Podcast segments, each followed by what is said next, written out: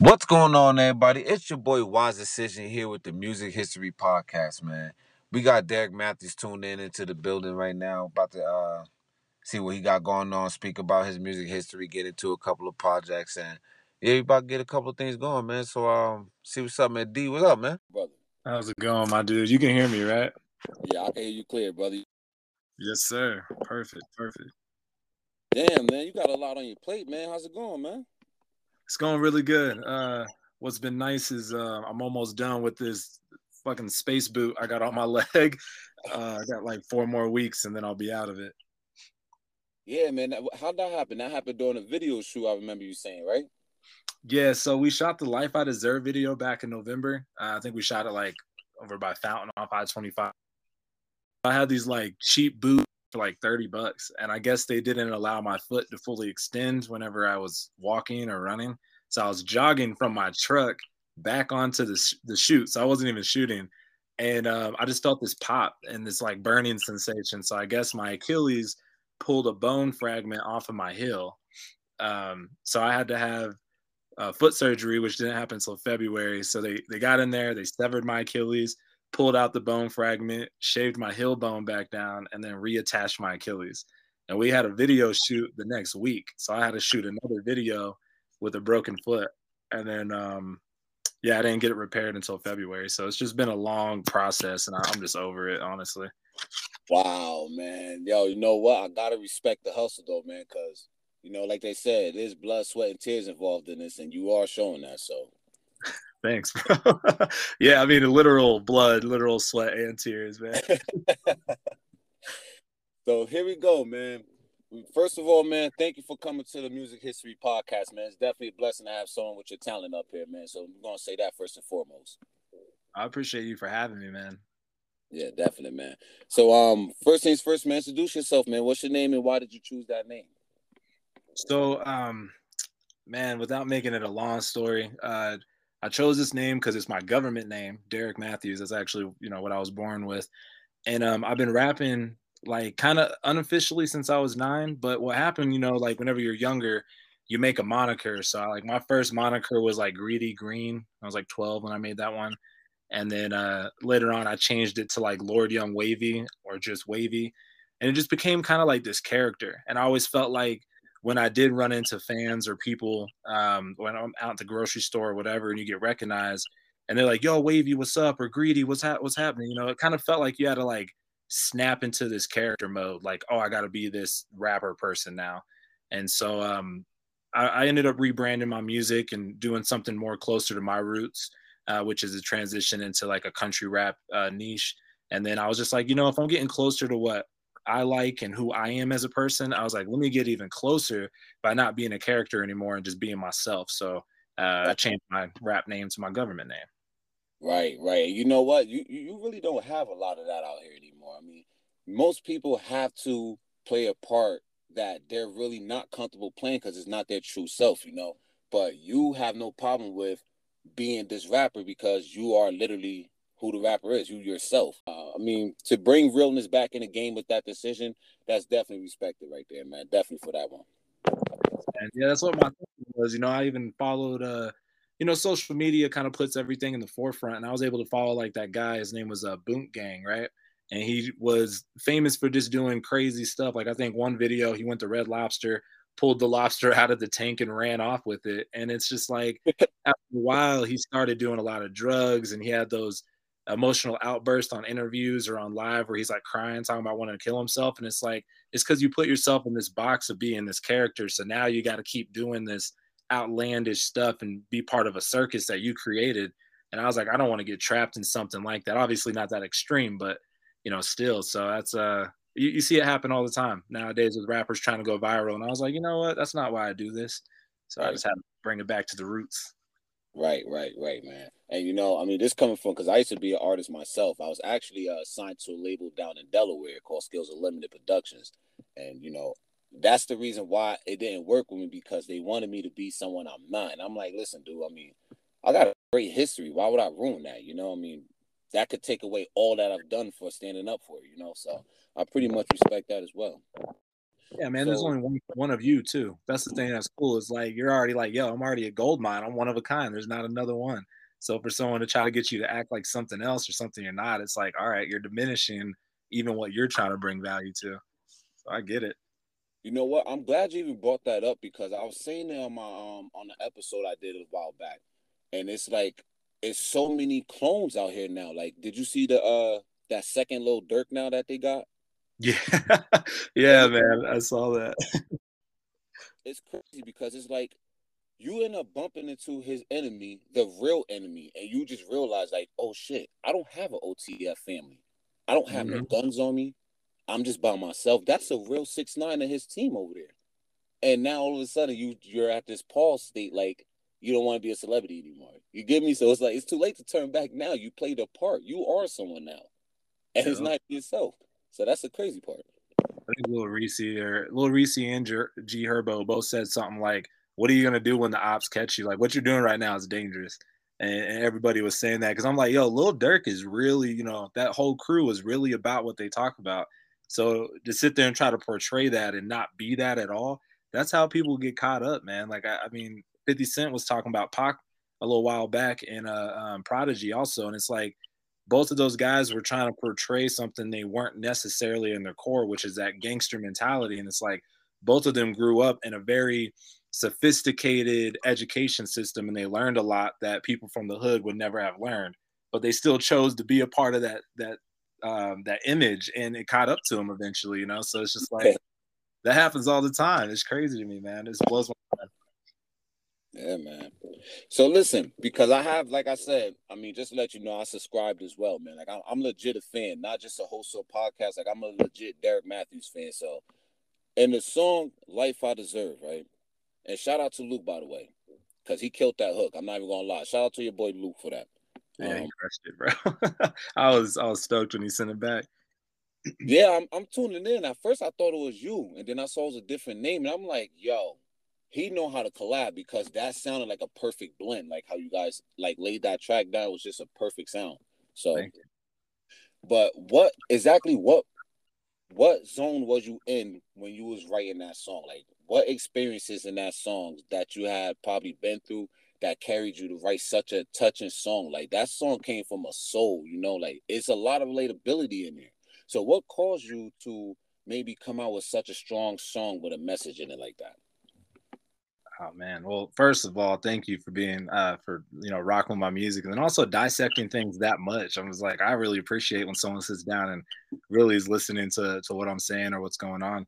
Um, that song was written in two different times. Uh, like the first verse, I was really involved with the uh, protests going on in my city at the time, and it was during quarantine, and I had a one year old. You know, there's this uh, respiratory pandemic going around and um, my bad, you cut off for a second.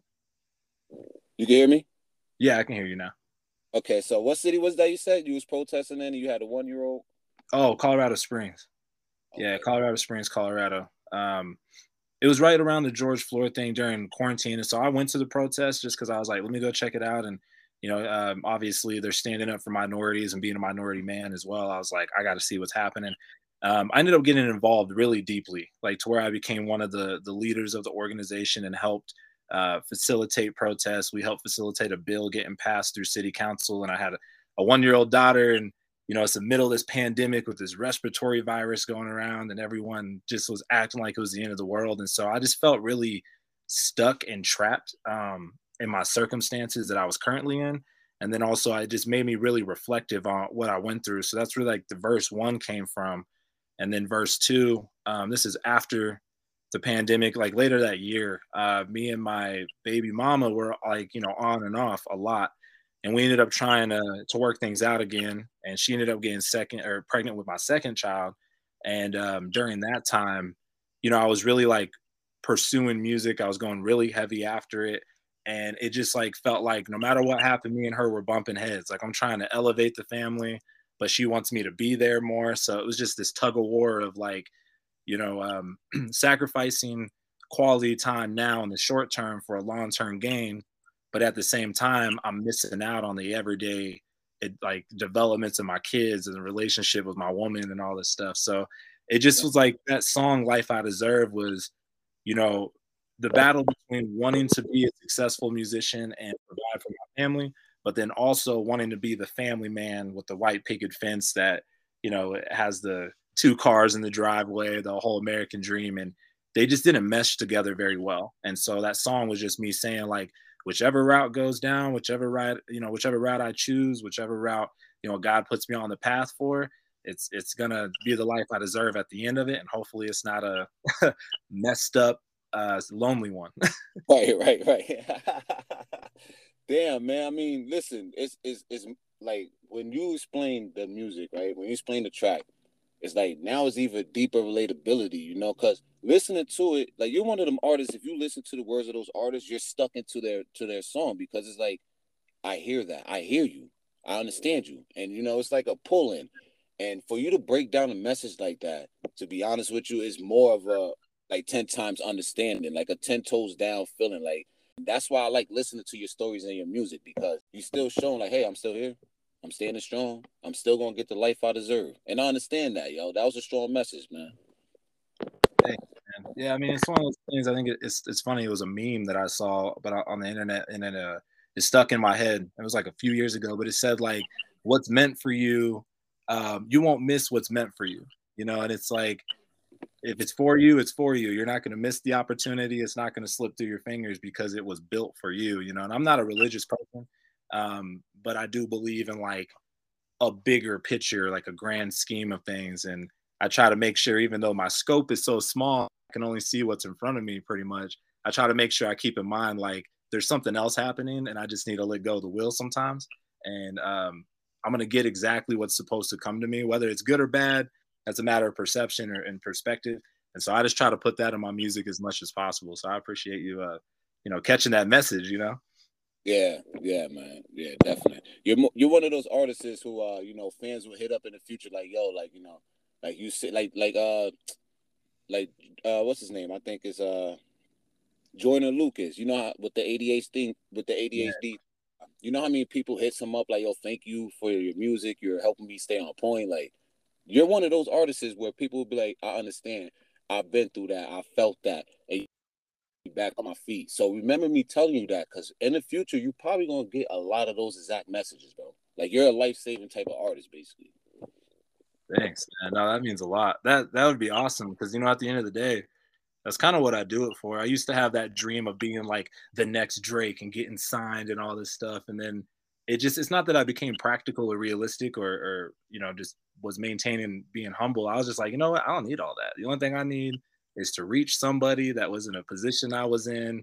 And if I can help one person out with my music, then I feel like bet I've done what I was trying to do. Of course, I want to help more, but I just mean like it turned into a bigger picture situation as well, to where you know you can make an impact and and make changes around you and still also have the life you want. You know you can you can have your cake and eat it too. I used to hate that expression bro. I'm like what's the point of getting cake if i can't eat it? That makes no sense. Like, right you, man. Oh hey, hey, before we even go even further right because i feel within this conversation there's like a strong relatability and a good bond i gotta confess something because at the same time i'm a real person too so I forgot um who put me on before this girl who used to do my hair. Uh, well, she still does do my hair, but um, this girl who does my hair, I think you know Erica. Yeah, um, I used to work for her boyfriend, so yeah, i met her yeah, yeah. So she put me on with you and everything, right? But the funny part was, I already had you on to uh, my Spotify, so I'm like, I'm trying to think about who the hell had put me on before she was talking about you, and it's it was ironic how it happened. That's why I said God made this happen, you know. So I'm over here and I'm like, who showed me him? And then I thought about, I remember. And at first I'm like, I saw the dude with the hat and the dress, country style, whatever. I didn't even hear no music. And I was like really judging at the time. Cause I was like really at a fucked up time too. So I was like, mm-hmm. I was like really careless at the time. And I was like, man, this dude, like, but then I actually heard your songs, especially the Ain't Rich, the Ain't Rich freestyle. And I was like, yo, like I had mad blood on my tongue. Yo. I was like, yo, I deserve that because you know you can't judge a book by its cover. You know, you never know people until you get to know them. And actually, you actually did help me mentally and in a lot of ways when I listened to your music. So it was like, who the fuck am I to tell someone like this talented person that he's not good enough, when I wasn't even good enough to listen to you to give you the chance. You get what I'm saying? So I definitely want to admit that you definitely have proved me wrong, and I accept that shit. And I'm gonna let the world know and the person that I said it to know that yeah, he kicked me in the fucking head just now, basically, because it's. Yo, thanks for being real, man. It's all good. I've been a victim of that too. I man, like there's this artist named Rittz on Strange Music, and I remember when I first, well, he was on Strange Music. When I first saw him, you know, he's a ginger dude wearing like Louis Vuitton sunglasses, long chain, baggy pants. I was like, oh, here we go. You know, it's another wannabe black dude. Like he's gonna be whack. I didn't listen to him for years, bro. And then finally he was on a track with Tech N9ne just cutting it up. And I was just like, yo, who the hell was that? And then I saw it was the ginger dude that I thought was goofy. And I was like, all right, all right, I deserve that too, you know. And so it's just one of those things. I think everyone goes through it. You know, I still I think I still do it on the day to day at the store, you know. Yeah, yeah. I appreciate you being honest though. That's real. That's real for real. Yeah, man. Listen, man. This is the best way to be a fan, man. Especially if you know you had doubt in the artist at first. Be real with them, bro. Because I mean, this could be a dream come true, bro. Nobody even noticed. Like, yo, I just spoke with that dude on my podcast. Now he's worth fucking millions. You never know, bro. like, you gotta cherish the moment, bro. You know what I'm saying? Yes, sir. So next question, bro. Listen. So with the face tats and everything, and you know how your image is, and you're being yourself. You know this is your choice. But you know, especially me speaking you, you are a good person still. But know how people judge by its cover, which is the conversation we just had. How do you feel when people look at you, and how do you want them to look at your rapping image? Man, um, what it sounds, I don't want it to sound jaded because it's not. It really comes from a place of sincerity, but I don't care anymore. Um, what happened, I think, was there's a transition when I was like early 20s, like 22, 23 I'm 29 now. Um, but it just like kind of came with the territory. Like I knew what I got myself into when I had all these tattoos and I had long dreadlocks and I used to have a lot of piercings in my face and stuff. And it was just kind of like you kind of know what you're bringing to the table. There's going to be people that look at you and they're going to say, Yo, I love your tattoos. I love your hair. Your image is dope, which has happened. And then there's also been people that look at me like, ugh, or like, oh, I'm going to clutch my purse tighter. You know, I'm going to walk on the other side of the street and it just like it doesn't bother me anymore. I don't notice it like how I used to. Like I don't notice when people are staring at me anymore. Um, it's just one of those things that like you have to accept. Like if you're gonna step out of you not only your comfort zone, but the comfort zone of the people around you, like society, you're gonna have to take the good with the bad and understand like you don't look the norm. You know, you're not doing what everyone else is doing. And some people are to get that and some people aren't. And you just got to take it with a grain of salt. So it's helped out a lot with my confidence, uh, even with the internet. You know, people that just comment crazy stuff. Sometimes I'm like, you know, it's cool. That's them. That's not me. That's not a that's not a reflection on who I am or my character. And if they judge me off of a photo instead of a conversation, there's nothing I can really do about that. Um, but my rap image, I, I want people to take it exactly how it looks, which is, you know, you see a um, on the surface, you know, light skinned black dude kind of dressing like a white dude, you know, with the country as flair. It's like I know there also is Latino cowboys, black cowboys, native cowboys, but country and cowboy esque niche and style is always chalked up as the white. Um, I guess you can say like white people dress like that or they listen to that. So I want it to be exactly what who I am, which is I'm white and black. I'm from the hood. I'm from the country. I dress the same, you know. So uh, it's really at face value. There's not too much of a deeper meaning to it or something that needs to be explained too much. Uh, but I, I do appreciate like the story you're saying that even if you did judge me at first and then you you listen to the music, you were still able to hear, you know, the music and you're able to hear the message behind it. And that's kind of all I want. So if someone listens to my music and they're like, ah, that's not for me, that's fine. As long as they do take the time to check it out, you know what I'm saying? So that's that's kind of I hope I answered your question, but that's just where my thought process goes with the the whole situation of my image and you know way I dress and how I am. No, I definitely think you you answer the question perfect. And reason I answer that is because you're not the only one that I know that got like the face tats, and it's not even like you're covered in face tats. You get what I'm saying? There's people who like like Boonk Gang and shit like that, but mm-hmm. you know, some of these people don't get a chance to be understood because of their image, but people is not understanding there's a person in that image. There's a soul in that person. There's there's some existence within that image. Uh, Bruce Lee said, behind every true uh behind every true image is the true person. So you can look as tough as you want, but are you really that tough? You got to break the image down. You got to get to know the image. So I mean, I really understand that, and that's why I said people gotta at least give your music a chance. They gotta break the image down, hear you out. So, and and and this is what brings me to this question right here.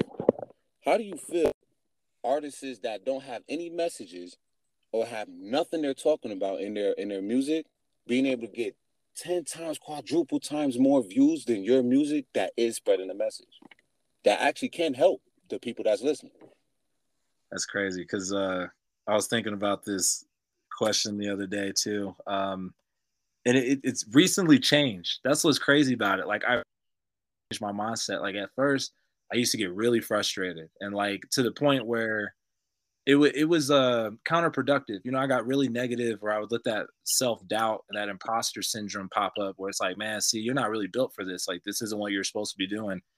Every time I would try to do something else, like, all right, I'm gonna go get nine to five, or I'm gonna go back to school and get a degree and do this. Every time I tried, something happened that was like, that would tell me, like, okay, that's the wrong thing. That's the wrong move. You know, you were doing what you were supposed to be doing with music. And I had to stop comparing myself. Um, to those around me and other people that I even look up to that do have a message, but they got more views or, you know, and I just stopped kind of judging too. Cause like once, once you get more into, you know, you already know, cause you've been there, but the music industry and the music business, a lot of the times that's what it is. And so it's just a way of those record labels selling a product. And that's just the product that people want to buy at the time, or that's the one that's heavily marketed at the time. And it's not a reflection of me as an artist, but could look at uh, marketing, branding, and take something from that. But yeah, I just don't care anymore. Um, right now, like I'm actually really excited because I just became a fan of music again uh, recently. Which what I mean by that is I used to dive deep into the artist, and I'd be like, nah, I don't really, I don't really fuck with that dude because he don't really live the life that he raps about or that he sings about or whatever. Now I'm past that. Like it's just if it's a good song or if it's good music, I just listen to it um, if I'm a fan of the music, then I'm a fan of it. You know, no matter what happens outside of that, like DaBaby, he had a bunch of those issues go on, like with what he said on stage. And it's like, you know, whether you agree or not agree with what he said at Rolling Loud about, you know, AIDS and homosexuality, it's like just because I play his song doesn't mean that I'm, you know, homophobic or something. You know, it's, it's not what, unless it's a song about homophobia, just because I'm bumping this song and that person's homophobic doesn't mean I have to take on characteristics or what they believe in. So for me, it's the same thing as comparing myself to someone who gets millions of views and I only get a couple thousand. I've just learned to be grateful for, you know, what I have and having opportunities to connect with people like how me and you are connecting right now. It was all because of music. Um, and then also on top of that, I just, you know, I just compete with myself and I keep myself in my crosshairs. So as long as I do better than I did yesterday, I, I feel, uh, you know, 100% confident and uh, I don't. I just push all the other stuff to the side. But that's recent. This is a super recent mindset. Like you probably talked to me last month. Oh man, I would have had a whole rant about man, fuck that dude and fuck me. you know, so. Um, but yeah, I used to get really mad, man. It would, it would make me want to quit. You know, it'd make me want to stop doing what I what I love to do, and so I just had to block that out. Nah, I, I know that I know that feeling, man. Like like I'm into a lot of manifesting and like uh meditating too because yo, a lot of people don't know, man. For artists like who haven't really put their time in or like who's like leveling up, who really does this shit. Yo, this shit is mentally, I mean mentally destructive. Like this shit can break you down. Like you'll be fine right now, then the next minute, because you know something with music is involved, you just get a switch or something. Like you start losing control of yourself after a while. So like it's like a nerve thing. It just kicks you right in your brain, and then your body just starts reacting to it. Like it's it's weird. It's I don't know how to explain it, man. It's just music does that though, you know. And when when now that we're talking about that, because you could tell, like you said, um, you know, you're you're a country dude, but also I remember in your in your last interview, you, you also like lived in the sticks and everything, you know. Um, I think you was in the studio as well. Like when you yo, dude, you're always in the studio when you having an interview. Are you in the studio now? I'm in my home studio. Yeah. Jesus, bro. like, you know, this is crazy, but um, yeah. So when you go from that style, like how it was in the song, um, now it's over. Like I had that nice little smooth little blend between hip hop and country, you know. and then you go into uh the ain't rich yet freestyle. Like the whole Derrick Matthews energy just like literally transformed to a whole different breed. Like, like what was the statement that you were saying in that message from the big switch up? Like, what was your exact message when you came out with that? Uh man, so the to answer the the first one too, um, I grew up in the city of Oklahoma, Tulsa, Oklahoma, and a lot of people familiar with Tulsa because, or especially now, because of the um, Black Wall Street and the race riots that happened and then also uh, we're on first, first 48 all the time for some reason. Um, yeah. So I grew up in like the north side of Tulsa, which is, I mean, like we used to pick up bullet casings off the street and we would collect them and we try to get different calibers, but also we had to do that so that we could play tackle football because we had to play on concrete because no one would let us play in their yards. So it's like we grew up in a very like very rough neighborhood, riddled with gangs and drugs and all that stuff. And I even first got my taste of gang banging and drug dealing when I was like eight, because that's whenever they would bless you in and bring you in. And it's just, and then we moved out to the country. I mean, like, we moved out to a spot called Skiatook, Oklahoma in the late 90s. And me and my sister were the only two black people, probably within like a 45 minute radius, like a drive on the freeway. And this was late 90s, man. So I, I learned what, you know, what a jigaboo was and what a nigger is. I didn't know what any of that shit was because I grew up around you know, a black community. So yeah, we called each other nigga and stuff, but I thought it was a term of endearment, you know, because that's what I was that's what I was around. So when I went out to the countryside and there's these, you know, straight up redneck hick white people calling me nigger, I didn't know what the hell that meant. And my mom being white and my dad being absent, she had to explain it to me. So I had to like learn what it meant to be black and be white, and I had to learn what it meant to survive in a con- in the countryside and in the ghetto and the hood of the city. So I just try to blend that as best as I can with my music currently and with my image and who I am. It's like being a, a biracial kid, you always are too white for the black kids and too black for the white kids. So there's this weird like gray area that you're stuck in. And so you don't really feel like you belong. So instead of trying to pick or choose one, which I've never belonged to a single side, um, and they make it apparent, you know, after a while, I just I, I say I'm the best of both worlds. So I, I pick both of them. And with Ain't Rich Freestyle, it was more or less like, let me go ahead and talk about what I used to do when I grew up in the hood, when I was in the ghetto. Like, I did do the gang banging stuff. I did sell drugs. Like, I did that until I was 17. I'm talking about like active, like really, really active. And so it's this weird fine line that I'm sitting in the the the room with the city council and the mayor and the chief of police, and we're having an intelligent debate about how citizens and law enforcement need to be involved in a transparency commission. But then at the same time, if somebody presses me somewhere at like a bar while we're out, it's like, oh, we can, you know, we can sit here and duke it out if you want to, type stuff. You know, like I don't back down from that confrontation. And it's always been a balancing act. You know, it's always been a balancing act uh, between the two different worlds. And I've, I feel like I've been able to do it very well. So Ain't Rich Freestyle was me just dropping the veil and being like, yo, I'm not, this isn't articulate meticulous, polite Derrick anymore. This is like, yo, I'll straight, you know, knock you out in the middle of wherever we're at, like, you know, whatever it is. And so that's what Ain't Rich Freestyle was. It was kind of like, I'm gonna tell you about my past and where I'm really from, as well at the same time as tell you where I'm going, which is like, I'm not rich yet. Like, I'm not Hollywood yet. I'm not soft yet. I'm still with the people in the trenches as I've always been. And so that's kind of what that um the Ain't Rich Freestyle tone was was like we're still in the trenches you know? And i still am you know? If i told people I, I, usually don't talk too much about my personal private life actively.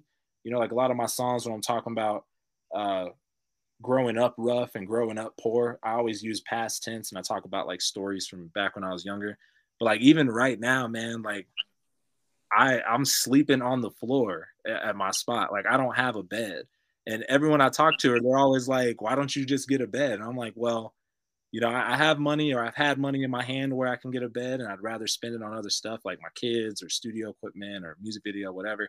But it's really like, it's a kind of a self discipline. Like I'm choosing to make myself uncomfortable because if I can sleep on the floor and grind this hard, then once I have a bed, I'll have the life that I want to have at that time. So until I get to where I want to be, I'm not going to act like I'm there yet. I'm going to stick where I'm at, you know, I'm gonna eat the ramen noodles and sleep on the floor, and every penny's gonna go towards you know new beats or studio time or music videos. And then once I have that extra money, I'll get a bed and I'll sleep in one day and feel comfortable. So, that's crazy though, because you're literally in that in that form of manifesting everything that you want, and you know you're gonna get it. So it's like you're literally showing everybody, like, yo, it's possible to happen. You just got to make it happen. Like, don't put yourself in a position to be comfortable with the wrong shit. You know, be exactly. uncomfortable for a while because when you are comfortable, you deserve that. You know, like that makes sense, bro. That is a strict ass fucking damn, bro. That mindset is different, man. You don't got a lot of artists like that, bro. Well, I, I just listen to a lot of motivational videos, you know, like Eric Thomas and Gary Vee and all these guys that we all hold up on pedestals that are like business moguls now. And it's just like, you know, I was got extra money, I'd go out and get sushi or I'd go out and buy some new shoes. And I just realized I'm like, dude, you know, I'd rather stay in the trenches and eat shit in the short term so that in the long term I have exactly what I want. And that's what all my music is about because we grew up super poor and grew up in poverty and it made me hungry and put a chip on my shoulder to where I got to where I am now. And so I feel like even though now I'm better off than I used to be, than I than I am in these songs I'm talking about, um, if I sit there and act like I am, or if I live that type of life, I'll be stuck there, just like how I was stuck in poverty back in the day. So I just, you know, I just don't change it. I just keep it going. I keep the hunger there, the fire there. And I don't think it's to disappear once I get a real bed, but I mean, it's still here now. If it ain't broken, don't fix it. yeah, yeah. so listen, man. Everybody got a situation where you know you got a homie, you got a best friend, you got a brother, someone that you can't put before, you know, anybody before. And you know, I listen to a lot of your music because like it's like it's me rapping the same shit. I, it's like I'm listening to myself. Like I got a best friend named Bubba and everything, you know. And like I'm talking about since kindergarten. I'm 31 now. I've been down with that kid since kindergarten. You're five years old in kindergarten, so that's some history. Yeah, that's a long time. And you know, I noticed that you had Mikey in one of your songs that you had said that he just got home and he been down since y'all was kids, and that instantly made me think of you know my brothers and all that shit. Like, damn man, I love my fam. And then I just checked out another song. Actually, last night I came across it, and um, I was actually fucking lost because I was like, Mikey's back in prison now. You said in that song, and I'm like, you know, where do that put you mentally? You know, because everybody got that love where they could just call someone every day and be like, "Oh, I know you good, whatever," because you picked up. But you can't do that today. So, how do you feel while you're trying to stay stay mentally strong on your music and strive forward? Um, as far as like the situation with Mikey. Yeah, like him being back in and he was just home. I mean, the way that transformed so fast between tracks is like, wow, that gotta mentally and emotionally fuck with you, don't it? Yeah, it was quick, man. Um, he's been in and out since we were 19, and I'm 20. Like I said, we're 29 now. He's he's like a few months older than me. But um, it, it what sucks the most is that we like we lose touch, and then we get back in touch because he either transfers to a new facility or you know goes on lockdown for a few months or something. So I never really know what's going on with him. And like right now, we were we lost touch recently, uh, so I'm still waiting to hear back from him. Um, but so with Mikey, we've been we we just were literally in some hard times together back when we were 18 19 and i was uh he wasn't but i was addicted to drugs and stuff. And we just were like you know he kept me on point and i kept him on point. So we were able to kind of pull ourselves out of this hole that we were in. And um he's he was a really smart dude. He just hung around like the wrong individuals. And he just always wanted to help uh, other people that are less fortunate than him even when he didn't have nothing so me and him just had like you know big dreams and big aspirations of where we wanted to be um, by the time we're this age or later on. And so it it kind of it kind of keeps me going at the same time as makes me sad. Like my my my goal is whenever he gets out, I want to hand him a bag and hand him a job. As soon as he gets out, it's like, bro, you don't gotta worry about nothing else. We're good. And it's like it's not even like a obligation of paying him back for everything he did for me back in the day. It's just like you know, we kind of put this plan together. And just because something happened that he's not in the equation physically in the present and with me like spiritually and you know, during the whole thing that we set up. And so at the end of the day, it's like, don't, yo, don't worry. Take what time you got to get to where you need to be, and you know, mentally, and you know, whatever he's going through uh, the last ten years. And it's like, I'm gonna get us to this uh, the finish line that we talked about, and then we can keep building from there. So, like, as far as as far as mentally, it's um, it's tough, but I I don't let myself have pity parties because I'm not the one that's locked up for the last ten years. You know, I have to no matter how sad I get and how frustrated I am, I'm like, he's got to feel it 10 times worse. And so when I talk to him and he's in good spirits and he's talking about reading new books and learning new stuff and, you know, what he wants to do when he gets out again and all this stuff, I'm like, all right, well, I can't be the little bitch that's crying. He's not crying, you know? So it helps me keep pushing, man. And um, yeah, I'm hoping he gets out. He has another parole uh, hearing up here in October. And he was supposed to go to the halfway house, but some stuff happened with that. But yeah, once he's out this next time, I think it's going to be for good. And so we're just keeping it pushing. And he, he hears my music too. So anytime we're on the uh, on the phone, I guess he has some system where he's at where they can listen to like Spotify or something like that. So uh, he hears the music, so he hears where we're at and where we're going and what's happening. And I update him all the time whenever we do get to talk about what's currently happening with music. So he's just yeah, he's just there. He's encouraging, man. Um, so it's more encouragement than it is the opposite right now, which has been great. Yeah, you know what, man? Because this is gonna also be on Spotify as well. So, man, Mikey, if you listening, man, free you, man. Shouts out to you, man. Your brother definitely out here holding it down, man, for real, man.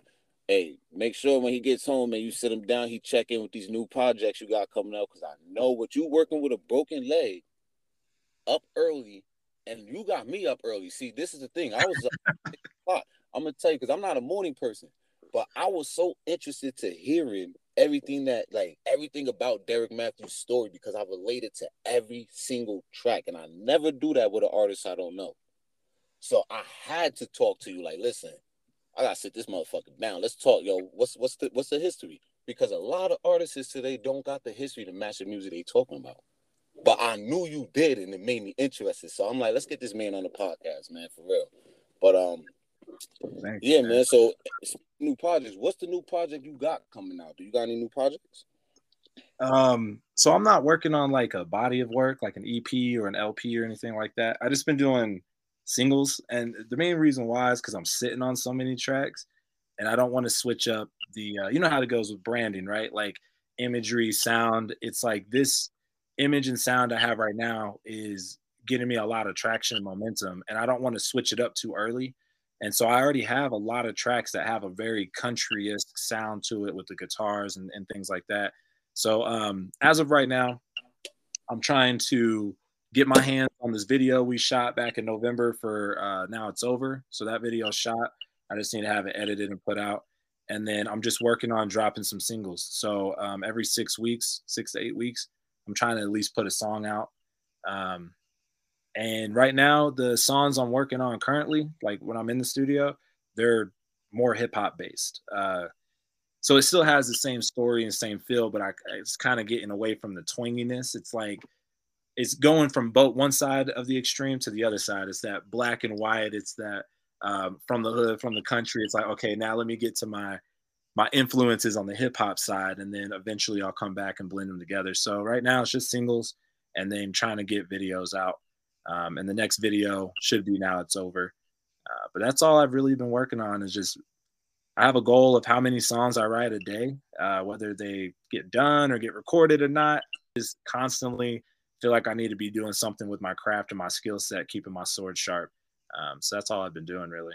I know it's not like a exciting like yo this this date this is gonna come out because at the end of the day I don't really know what's coming out next. I just put it in the calendar and I'm like eight weeks from now this song will drop and then in my calendar it reminds me like today post a photo and say your song's dropping today post a shout out video you know post a snippet so i just uh i just been go mode it's been so fast and so much that it's hard for me to think about like a strategy too much but i just feel like i'm at that point right now where with the rebrand with the sound and the momentum i have is that i just need to get content out there like legitimate quality content and just put out as much as I can. So that's what I've been focused on. Yeah, that's dope, man. That's definitely dope, man. And that's that's actually a lot of fucking work you're putting in, yo. And it's crazy. Like, do you have a whole entire team, or is it just you doing everything independent and you just like link up with a few people and do like they do they different things at once? Um, it's the latter. Yeah. So like it's just me doing things on my own and I'll link up with artists like Luke or my boy Steezy will produce a beat here and there. You know, I, I work with uh, two dope shots whenever we do videos. So it's it's all me when it comes to everything. Um, I record, mix, and master my own stuff. I'm learning how to make beats right now. So I've actually every day I've been making a beat, trying to just like produce my own instrumentals and be more involved in my creative process. But yeah, right now it's all me. And anytime I need something done, if I can't do it myself, then I will outsource for it. But I don't have like designated people that this is your job and this is what you do. Um, and we're all in the same, you know, vehicle going to the same place. It, it's never really been like that. One day though, one day we'll get to that point. yeah, yeah, man. I'm at the same shit, man. I do everything, literally everything by myself. So yeah, I understand that type of hustle, man. Yeah, it's something to be said about being able to do that though. You know, like a lot of people uh they, they can't do that or they won't do that. My thing is like my issue that has always been a problem, and I think most people can relate. Anytime I got a lot of money, I don't have any time. You know, whether I'm working a lot or whatever it is. If I got enough money, I don't have the time. If I have a lot of time, I don't have a lot of money. So I just use the resources I can. And what's crazy is like the way I look at money is it's different than the norm for a lot of people. Like I I look at it for what it is. And when you really get into the finances of the US and what the dollar is, like you people can deep dive into that later. But for something that literally means nothing, it's pretty difficult to get. The one thing that means a lot that's super easy to get is time. And so I just try to make sure that anything I'm doing, whether it's working um, or you know I'm on my craft or I'm getting it up or hanging out with my kids or whatever it is, I value my time more than I value the money. So that's why I've been really getting focused on learning how to make my own beats. You know, I make sure I record, mix, and master my own stuff. It's because I can really put the time into it. I may not have the three hundred dollars to send it to a homie in Nashville to have him mix and master it, but I got six hours that I can mix and master my shit myself. So I just been that's where my mentality goes. And until I got that money, like I'm saying, to have the bed and to have someone else mix and master my stuff, I just gotta put the time in on my own. Yeah, yeah, man. Yeah, bro. And let me tell you something. I know hundred percent you're gonna make it, bro. Everything gonna be all right, man. It's definitely gonna be all right for you because you putting in too much hustle to not get nothing out of it. You know, you get what you put into it, bro. You putting a lot of hustle in it. Thanks, man. Yeah, that's that. Uh, get my cake and eat it too. you know what I mean? I used to hate that saying, bro. Me and my mom used to get in an argument. Like, "You can't have your cake and eat it too." I'm like, that don't even make sense. So it's like, yeah, you know, you can't, especially with this, like music or you know whatever whatever someone's talent is or whatever their passion is. Man, it's it's 100% true. If you put in the time, you put in the hours, you'll get the fruit of your labor from it. Um, now there is something called working smarter than harder, uh, so that's a balance. But at the same time, like, yeah, you put that time in, it's gonna come. And so that's I'll just keep check, keep trekking along, you know, keep going. Yeah. Yes, sir. All right, so here we go, man. We got the celebrity guessing game, man. You ready to play? yeah, I'm, I'm, down, man. I'm ready. All right. So, if you were signed in the industry with your style and the type of message you spread, what label do you think you will be signed to? Man, um, it's crazy how things change too. So, with what I'm doing right now, there's only two and one is like to me a definite and the other one is kind of like uh but it'd be hard to make sure it's not gimmicky so the first one to me would be Slumerican. Uh, that's Yelawolf's label. So it would definitely be Slumerican. Um, and I even say slash Angels and Outlaws because like Struggle Jennings is also on Slumerican technically, but then he has his own thing. So it'd be yeah. one of those two. And that would be like the perfect fit the one that would be hard to make sure it's not gimmicky, but I think it would work out and something would happen would be strange music. Yeah. Ooh. Ooh. but at the same time, I can't picture you over there with Yelawolf though, because like you got that, you know, that type of energy to be over there. You get what I'm saying? But you can, you know, if you want to see, that's the thing with you though. You know how to transform into something else whenever you want. And that's what I was talking about during the episode. So then you could bring it over to strange music. Uh, uh, that's pretty dope. That's pretty it'd be, dope. It'd be hard with strange not to make it seem gimmicky though. Uh, I don't know. I could just imagine like a black gothic cowboy style, but at the same time, it's like I can see where that would be like overkill, you know. But with um, but with Slumerican man, I think that would actually be a perfect fit. And eh, what's crazy is, you know, we're talking about manifestation and stuff. And the short, short little story that a lot of people don't know is um, during this time that I was talking about when I wrote Life I Deserve, and me and my baby mama were like going at it and not having a good time. And she's pregnant with the second kid. I used to tell her, I'm like, yo, Yelawolf. I was like, I'm gonna work with that man. I'm gonna work. I'm gonna get signed as American. I'm gonna work with him. This is what's gonna happen. And so I did the. This is whenever the rebrand was happening. When I was going from Lord Young Wavy to Derrick Matthews, and I was about to drop the first record. Now it's over.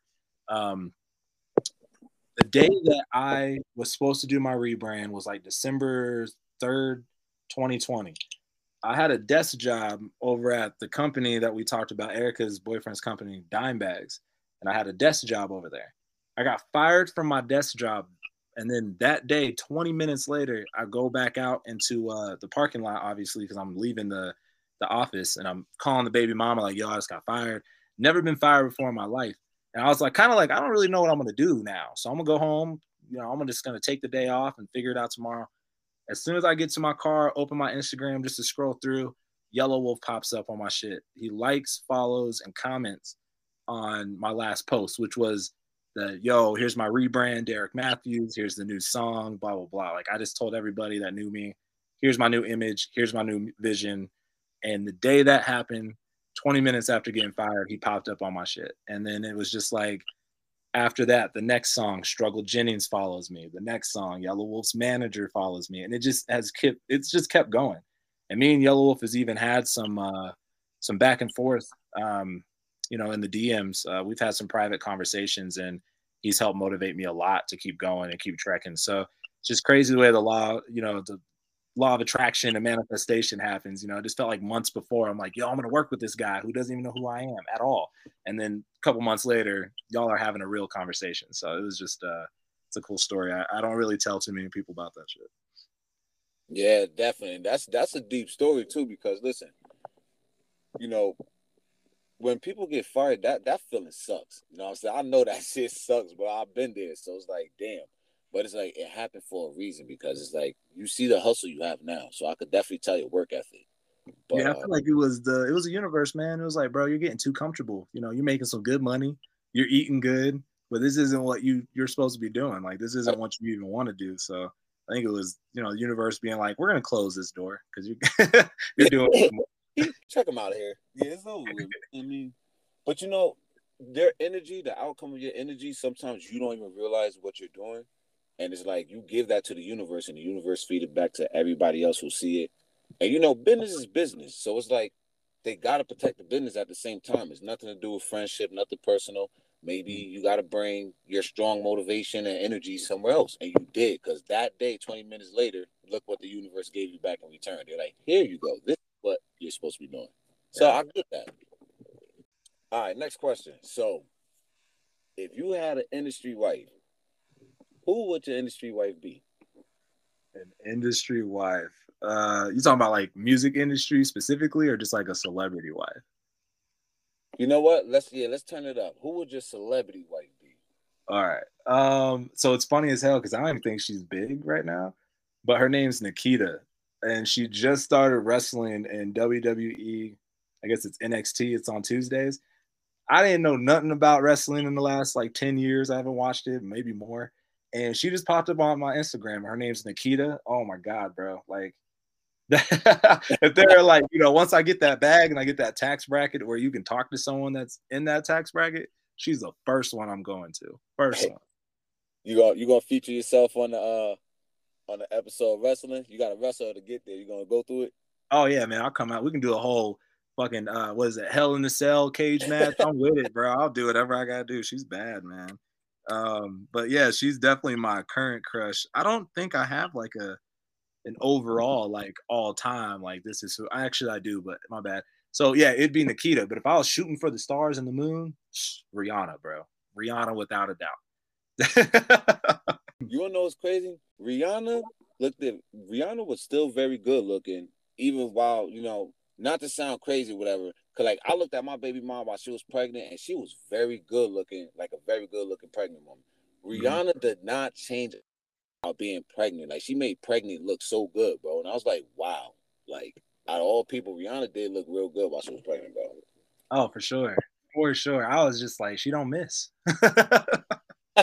you don't miss. Funny too is I feel like ASAP Rocky's about to drop the whole opportunity he has, man. It just seems like every other week there's something going on with that. Or maybe that's just, you know, the world trying to mess up a good thing. I don't know. But yeah, man, Rihanna would be my like Disneyland stars align. if you had one wish in the world, like, oh, it's Rihanna. All right, bro. Last question. We're gonna be able to wrap this on up. So, ten years from now, what do you think you will be able to tell your kids about your music 10 years from now? Do you think it will still be able to to be able to stick with the music and the change of it or would it fade away behind all this new change up in music? Um let's see. I think the for me personally, the message that I have in my music is timeless. So I think there's a lot of lessons or meanings and the message itself is going to age very well. But I feel like I haven't hit my like my best yet. You know what I'm saying? So like um when you look at certain artists that are out now, there is that music where you're like, yo, that song's timeless. Like it's never gonna it's never gonna change, you know, and it's one of those things where some artists put out timeless music more often than others. Like Michael Jackson, like almost every other record is like, okay, that's a timeless album or timeless, you know, song, timeless album for me, I feel like the message I have is timeless. And I think it's always going to have meaning. Just the way that it's dissected might be a little bit different because of the style that I'm that it's in or what I'm saying. I just don't think I've made that like my best yet. So um yeah, it's kind of like a half and half. Like yeah, I think the message is going to age great and it's still going to be relevant, but maybe the sound I'm using now or the style I'm doing it in, that's going to probably fall out of love. Um just because I haven't done it yet. I just haven't made that timeless piece of music yet. I haven't made that record that you're like, yo, that's it.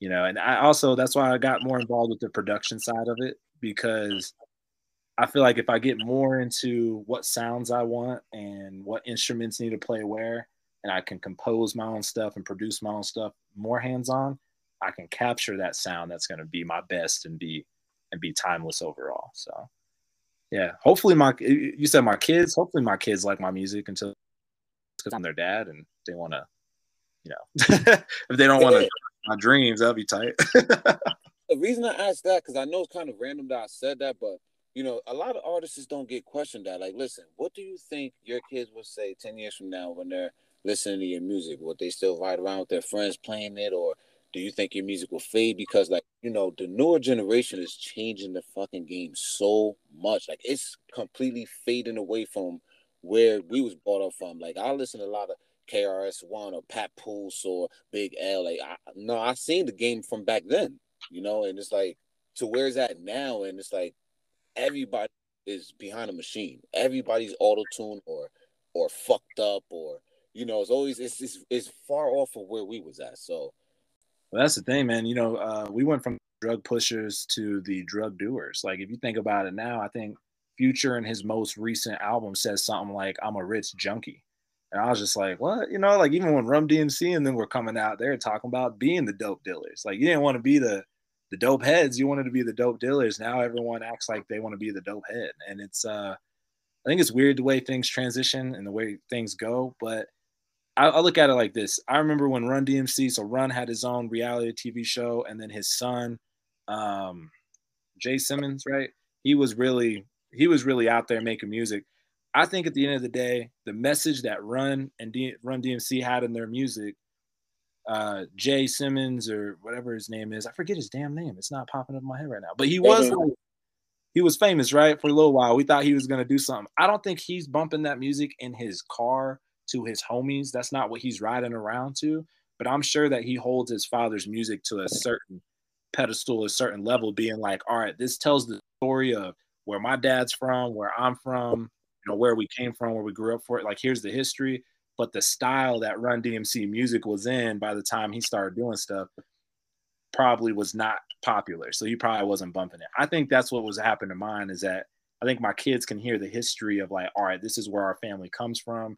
And this is going to tell the story of how we got to where we are now and, you know, where the torch got passed. And now my kids are going to take the torch and go build their own life and keep moving forward. But the song itself, the style, based on how you're saying, like music changes so much, it may not be relevant anymore to where it's like, yeah, I'm not listening to that old stuff. Like that's, you know yeah. what I mean?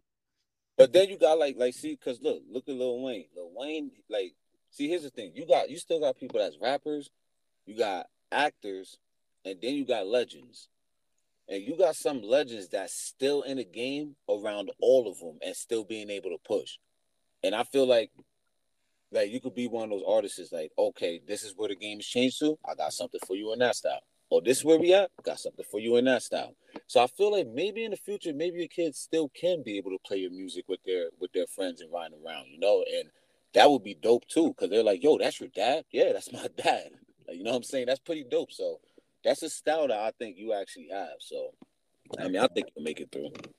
Yeah, I'm hoping so too. But you gotta remember the whole thing with the legend still being active. That's new. You know what I'm saying? Like back when Lil Wayne was 28 and he dropped the Carter three, they I remember they literally said this man's too old.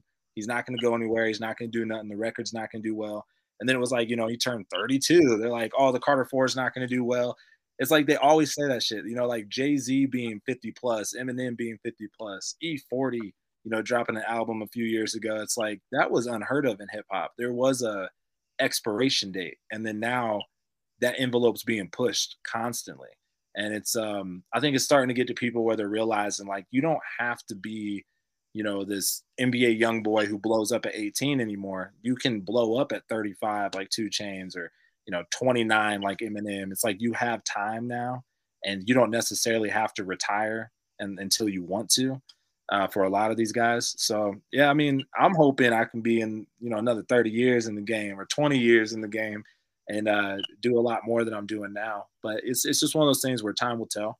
I think the gas will run out of the car when it's supposed to, and you know another another thing will pop up. You know, it's like uh, I'm really big into business and investing and learning around that too. So maybe it turns into a, you know, I take it as far as I can with my music, and then I set up a nonprofit or like a mental STEM center mainly for music for other kids, and I find that that next person that's gonna do more than I did. So, right, right. All right, man. Yo, man, listen, bro.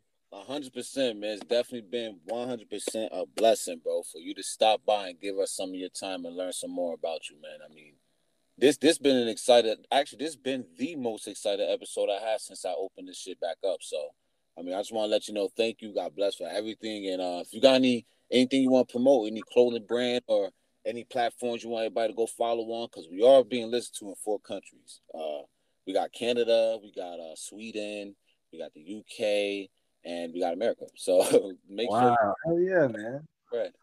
Yo, well, thank you for having me, bro. I really do appreciate it. And it's just it's cool to sit there and connect with somebody um, on a deeper level than not only surface but also music, but like just knowing the catalyst was this this has happened you know this in- interaction has happened because we are able to create something from nothing. You know what i'm saying? You created your platform from just an idea. I created these songs from just an idea and now we're able to come together and actually have a legitimate connection. So i appreciate that 100% um, the only thing right now is the tombstone record is now out on all digital streaming platforms. It's called tombstone uh, anyone can look it up. I use my name, Derrick Matthews. That's it. That's that's the only thing I'm promoting right now is that new record. I want I want to know what people think of that one. So yeah, if they can go there and then you know drop a comment or follow me on social media, it's Derrick Matthews official. But yeah, Tombstone's out right now. Nah, I heard it last night. That's why you you heard me ask you about it today. I'm like, oh, he dropped what? That shit's fire, bro. I fuck with Tombstone, man, for real. That shit's fire. Thanks, man. I appreciate it for real. It's one of my favorite movies too. That's what, and we've been to Tombstone, Arizona a lot, so that's why I was like, you know what, we gotta, we gotta put that in there somewhere. So, yeah, man. Don't be surprised one day I hit you up for a feature, man. I still got it myself, man. Oh, I'm down. I'm always down to work, man. So I'm down. To do whatever you got going on. Keep me in mind. I bet. All right, y'all, man. We are officially out our time, man. Appreciate it for Derrick Matthews coming through, man. This is the Music History Podcast, we are officially out of here. Thank you, bro. I appreciate it. Yo, yo, what's going on, people? It's your boy Wise Decision here with the Music History Podcast. And I just want to tune in and let y'all know for those who want to be able to leave a voice message, try to get a feature going with Derrick Matthews, or be able to get themselves up here and promote they self with their music, or be able to promote they promote with their projects they got coming out, just click on the message link right there in the description, and we'll be able to get you up here. And I'll click back. Just click the description. Just click the link right there in the description, and we'll be able to get you up here as soon as possible, man. But once again, appreciate for those who's following up, and y'all be able to stay tuned with your boy on music history. Peace.